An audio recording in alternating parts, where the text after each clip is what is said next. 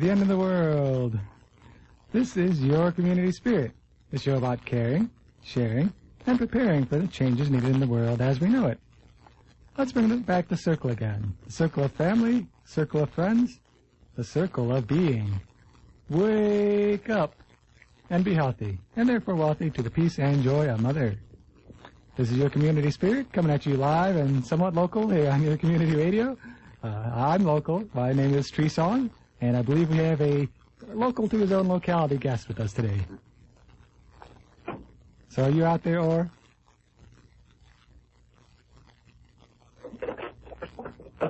Oh, I bet you can't hear me, can you? Here we go. Can you hear me now, or? We can hear you.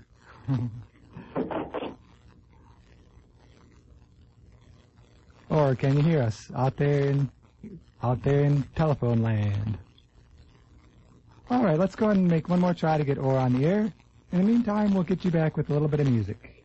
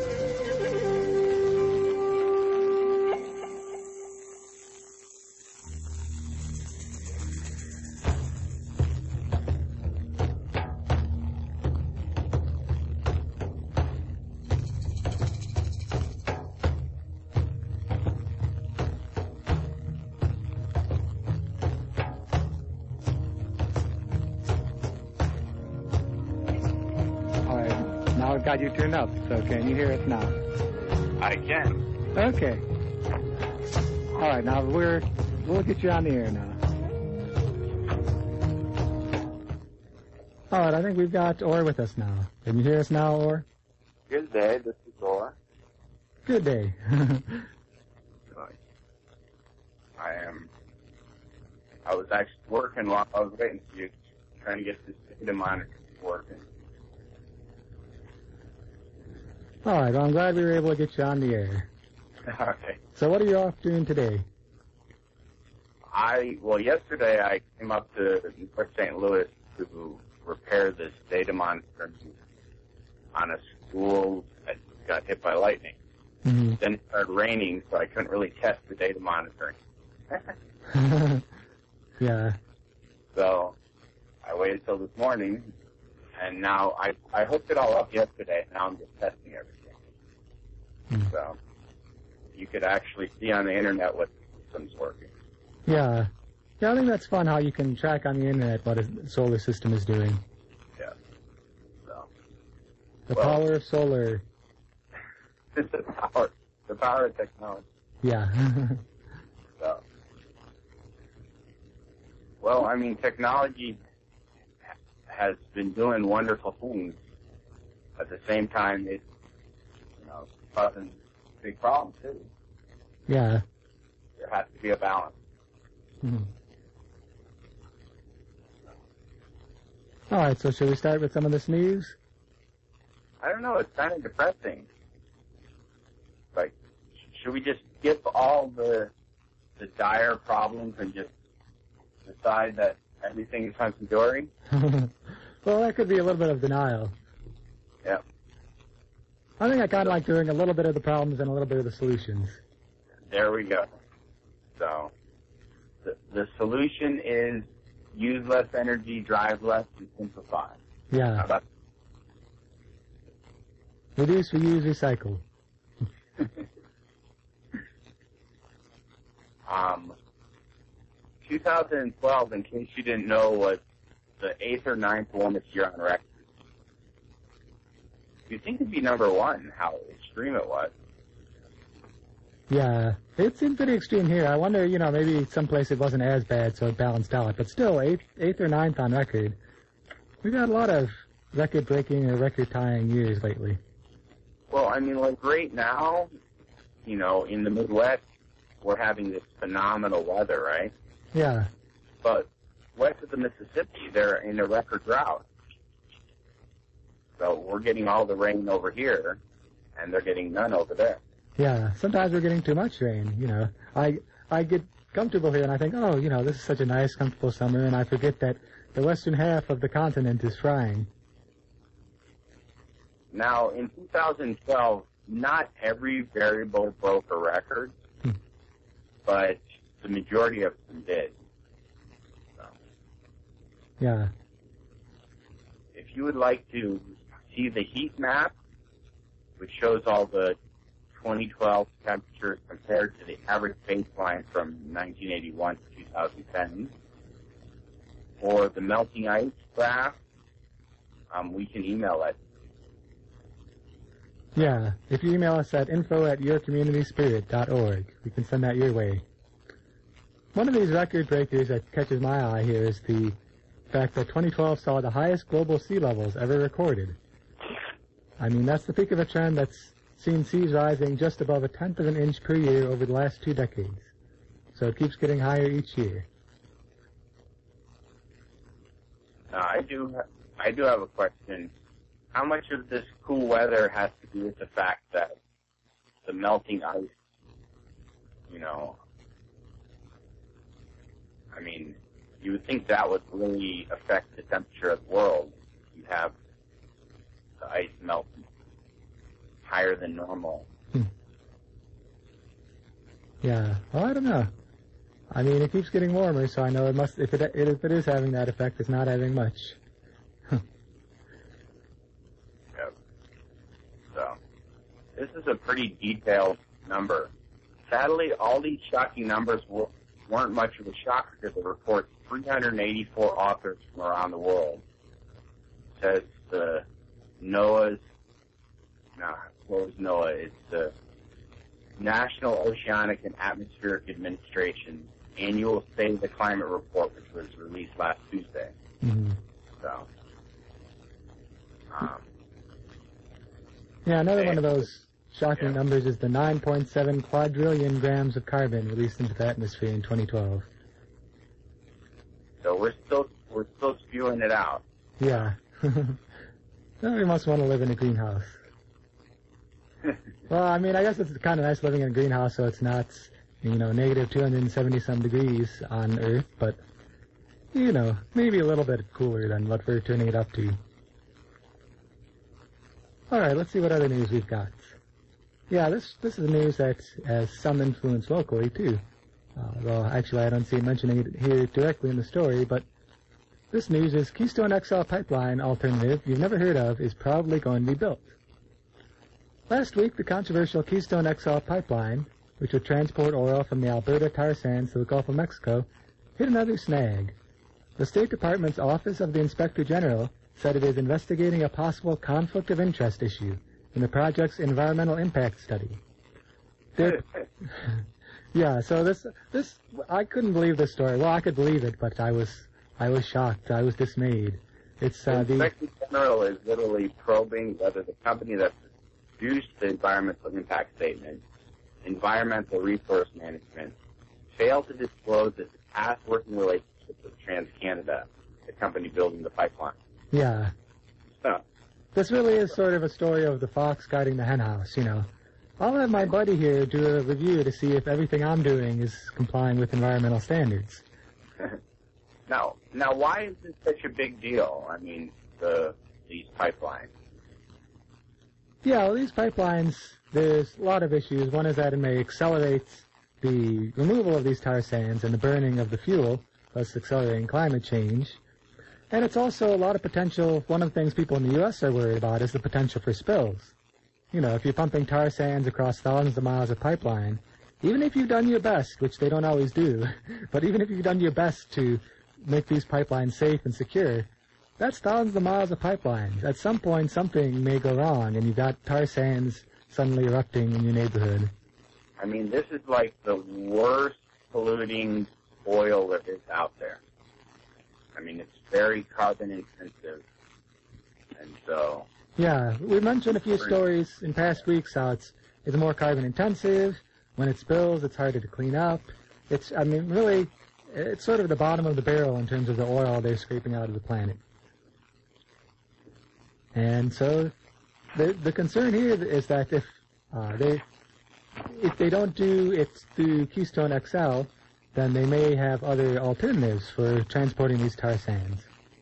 One of TransCanada's rivals, Enbridge Incorporated, has quietly been moving ahead with a slightly smaller pipeline project that could be piping 660,000 barrels of crude per day to the Gulf by 2015. Now, the, the Keystone line would be about 700,000 barrels, so it's still Yeah, almost it's as big. Smaller. Yeah. So, Well, that's one of the challenges, I guess, in being an environmentalist. If you if you stop this one project that someone's trying to push through, they may just try to go for another. So we'll, whichever one goes through, we'll definitely keep an eye on it and keep reporting on whether or not it's going through and what the effects will be. We've got our eyes on this story. climate change is actually pushing marine life towards the pole, says the study. Rising ocean temperatures are rearranging the biological makeup of our oceans, pushing species towards the poles by 4.4 miles per year as they chase the climates they can survive in according to the new research.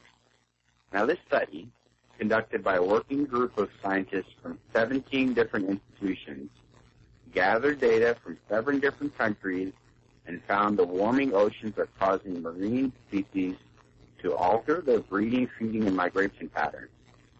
Now, surprisingly, land species are shifting at a rate of less than 0.6 miles per year in comparison, even though land surface temperatures are rising at a much faster rate than those in the ocean. And do you think the the fact that land species are shifting slower is the fact that they just have a harder time moving habitat? Yeah, there's a lot of theories as to, to why it may be. And it, it, it does take longer probably for land species to migrate because they've got to walk instead of swim. I mean, that's a little bit of an oversimplification, but uh, yeah. So we may have, I sort of worry some of this marine life might get lost and start, instead of going to the North Atlantic, they might make a left turn and uh, get stuck going up the Mississippi. They'll have to make it through the dead zone in the Gulf, though, so maybe that'll turn them back. That is one of the signs of climate change, though, that once species start changing their migration patterns, that you you'll see it often first with the animals because they have, you know, fins and feet that they can move with. All right. Now, oh yeah, go ahead. there's a lot of controversial types of waking, making energy nowadays. Um, but we're trying to get away from the polluting one. Here's another example. You want to read this one? Okay, yeah, this one about the refinery. This is sort of, you know, sort of some bad news, but they're trying to do good things about it. A year after a refinery explosion, Richmond, California is fighting back.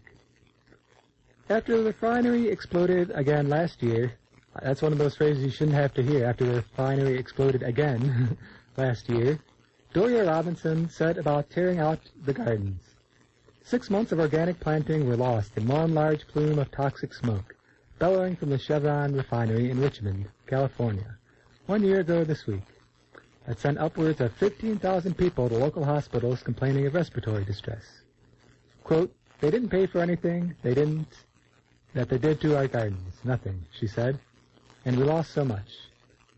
Robinson is the executive director of Urban Tilth, a Richmond nonprofit dedicated to cultivating organic urban agriculture in western Contra Costa County, on the east side of San Francisco Bay. This incident last August was the third large Chevron fire that Robinson, a third-generation Richmond resident, had experienced in her life. Quote, I could see the flame from the front porch over ten blocks away, she said. It was absolutely devastating. But it made us actually open our eyes even further to the need to stand up as Richmond residents on the front line to Chevron. We need to be standing up in creative ways to stop this madness, not just locally, but internationally. And they're doing that over in the Bay Area. Over the weekend, Bay Area residents marked the one-year anniversary with a march and rally of about 2,500 people to the gates at Chev- the Chevron refinery. Yeah, this was part of the summer heat campaign. And I, I mean, really, I know I don't watch much of the mainstream news, the corporate news, but I'm surprised I'm not hearing more about this because there were people, uh, 2,500 people marching, and uh, a lot of people getting arrested too, 200 plus arrests for trespassing at Chevron's gates and doing a civil disobedience there. I mean, they're one of California's top polluters, and so Chevron is planning to upgrade its facility to crude more to refine more crude forms of oil, including tar sands. Hmm. so, So they're getting more crude. They're going backwards. so local media did talk about the weekend protest as another sign of the growing climate justice movement in this country. But this city has been fighting the refinery for a very long time. In this economically depressed community of color, the threat of another plume of toxic smoke is far more immediate. I mean, they're talking about that this has happened already three times. Or the, the incident last August was the third large Chevron fire that Robinson, a third generation Richmond resident, has experienced in her life. yeah. That, I'd be moving away if I could, but mm-hmm. if you can't afford it, you can't afford it, right? Yeah. Some people can't afford to move away, and some people are too stubborn. You know, especially third generation. She's probably got a lot of family ties, a lot of history there, and doesn't want to move away. And once All right. Chevron move away. A fun, inspiring story. Yeah. Teen-year-old debates GMOs with condescending TV hosts. Rachel Parent is 14 and has the crazy idea that GMOs should be labeled in food. What's next? Attacking those sweet carcinogens in our makeup? Now, the young activist has been making public speeches about GMOs since age 12. Now, uh, Rachel Parent challenged Canadian TV personality Kevin O'Leary to a debate about GMOs after he said, quote, stupid people protest about Monsanto. Parent said, have me on your show next week, and if you promise not to use the word stupid, I won't use the word fascist. Zing, he took her up on it on July 31st, and if you'd like to see the interview, we can send you the link of it online. Um, gems including O'Leary absent patronizing. You know what a lobbyist is, right? Accusing her of being a shill for a devious, mustache twirling environmentalist, and tell her she'll change her mind when she gets older. yeah. I gotta feel like there were two. There were two people in that conversation. Only one adult, and the adult was Rachel Parent. Yeah, it says parent, who was the kid, in contrast, came across as articulate and respectful. I mean, she actually said at one point, quote, I'm not anti-science, I'm for responsible science and ethical progress. End quote. Man, those teens and their radical ideas. yeah, you gotta keep an eye on them. Maybe she should be the one with the TV show. All right, here's some interesting science news. Speaking of science, uh, electric roads could make plugging in your EV a thing of the past. One major barrier to bringing electric vehicles to the masses is range anxiety. Not the fear that you left the, the stove on at home, that's a different kind of range. The fear that your EV will run out of juice before you can get the next charging station. Now, they've actually come a long way with the batteries, and it's actually a lot easier to go a lot farther now, but there's still this fear there. But one way of dealing with it is uh, to electrify the roads. this week, South Korea debuted the world's first electric road. Hey, wait a second. South Korea's ahead of us? oh, maybe. It sounds like they have technology we don't, so, uh, I mean, there's that. They did, as a test program, they did 50 miles of city streets with underground cables that charge the EVs that are parked or driving above with no plug-in stations necessary. This is pretty high-tech stuff. This is hyper-tech. Uh, you just drive the bus along on the part of the street that has the charging, and it creates a field, magnetic field above it that charges the bus. Now, I mean, exact details of the system are are not fully released, as some of it's probably being kept under wraps, but the buses work. But they basically have uh, cables 12 inches under the ground and they have a shaped magnetic field in resonance, which is a technology developed by the Korea Advanced Institute of Science and Technology. So you get to run 100 kilowatts of power through some cables at a specific frequency, and then you create a 20 kilohertz electromagnetic field. So it's pretty exciting stuff. You just drive the bus above it, and the bus battery gets charged. You don't have to plug it in. There you go. Now, if they could just put a little solar on the roof, you'd be getting it from both sides. yeah, you would.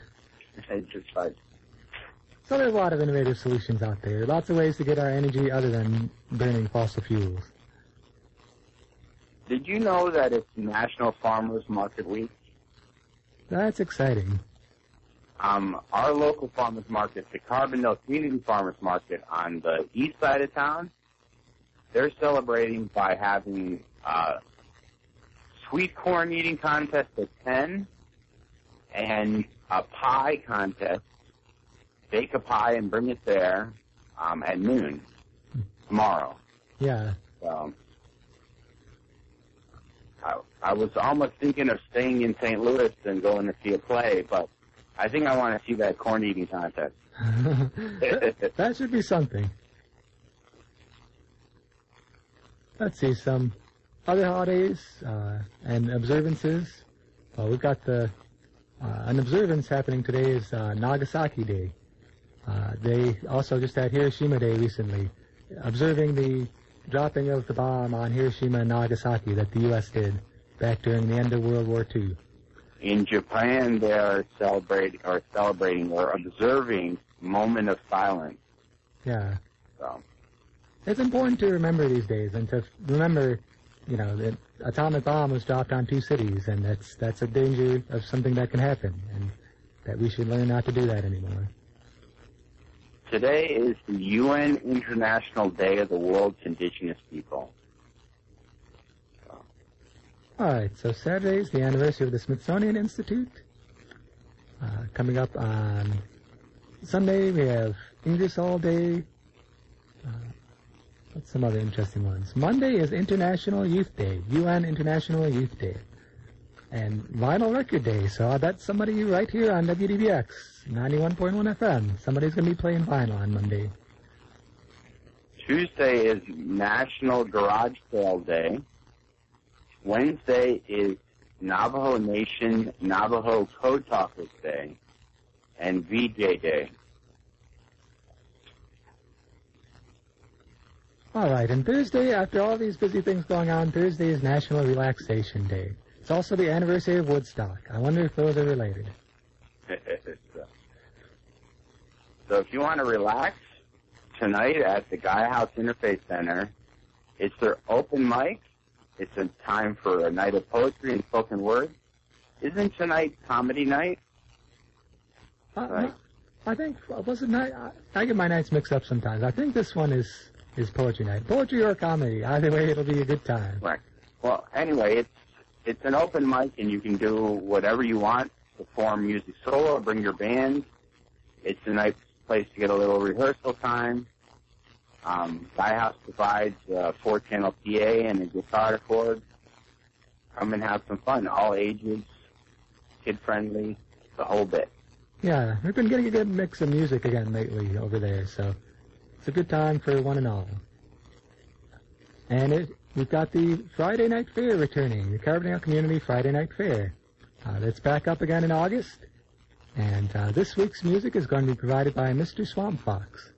They've got music, they've got food court, farmers market, arts and crafts, lots of goodies on the Town Square Pavilion from 6 to 9 p.m. tonight. And I mentioned the farmers market. On the west side of town, the farmers market is 8 till noon. On the east side of town, the Carbondale Community Farmers Market is at Carbondale Community High School. And they actually have a whole bunch of things scheduled. Let's see. All market day long purple pea hulling demonstration. 10 a.m. food preservation, food saving demonstration. 10:30 sweet corn eating contest. Hmm. There is prizes. Noon pie baking contest. Bring your best homemade pies. Prizes are offered. And then at 12:30 zucchini eggplant decorating contest. Again, prizes are offered. And this is at the Carbondale Community High School on the east side of town. Yeah. Sounds like a really good time. All right, well, we'll have We more. made it! We made it, yeah. We'll have more information next week about the start of uh, the semester over at SIU. There's going to be events going on for that. But in the meantime, you can enjoy the farmers market and Friday night fair and all the wonderful things going on here in Southern Illinois. It's actually pretty good weather out there. So yeah, I guess we will uh, hope that you enjoy the weather out there, and we will see you here next week on the radio. All right.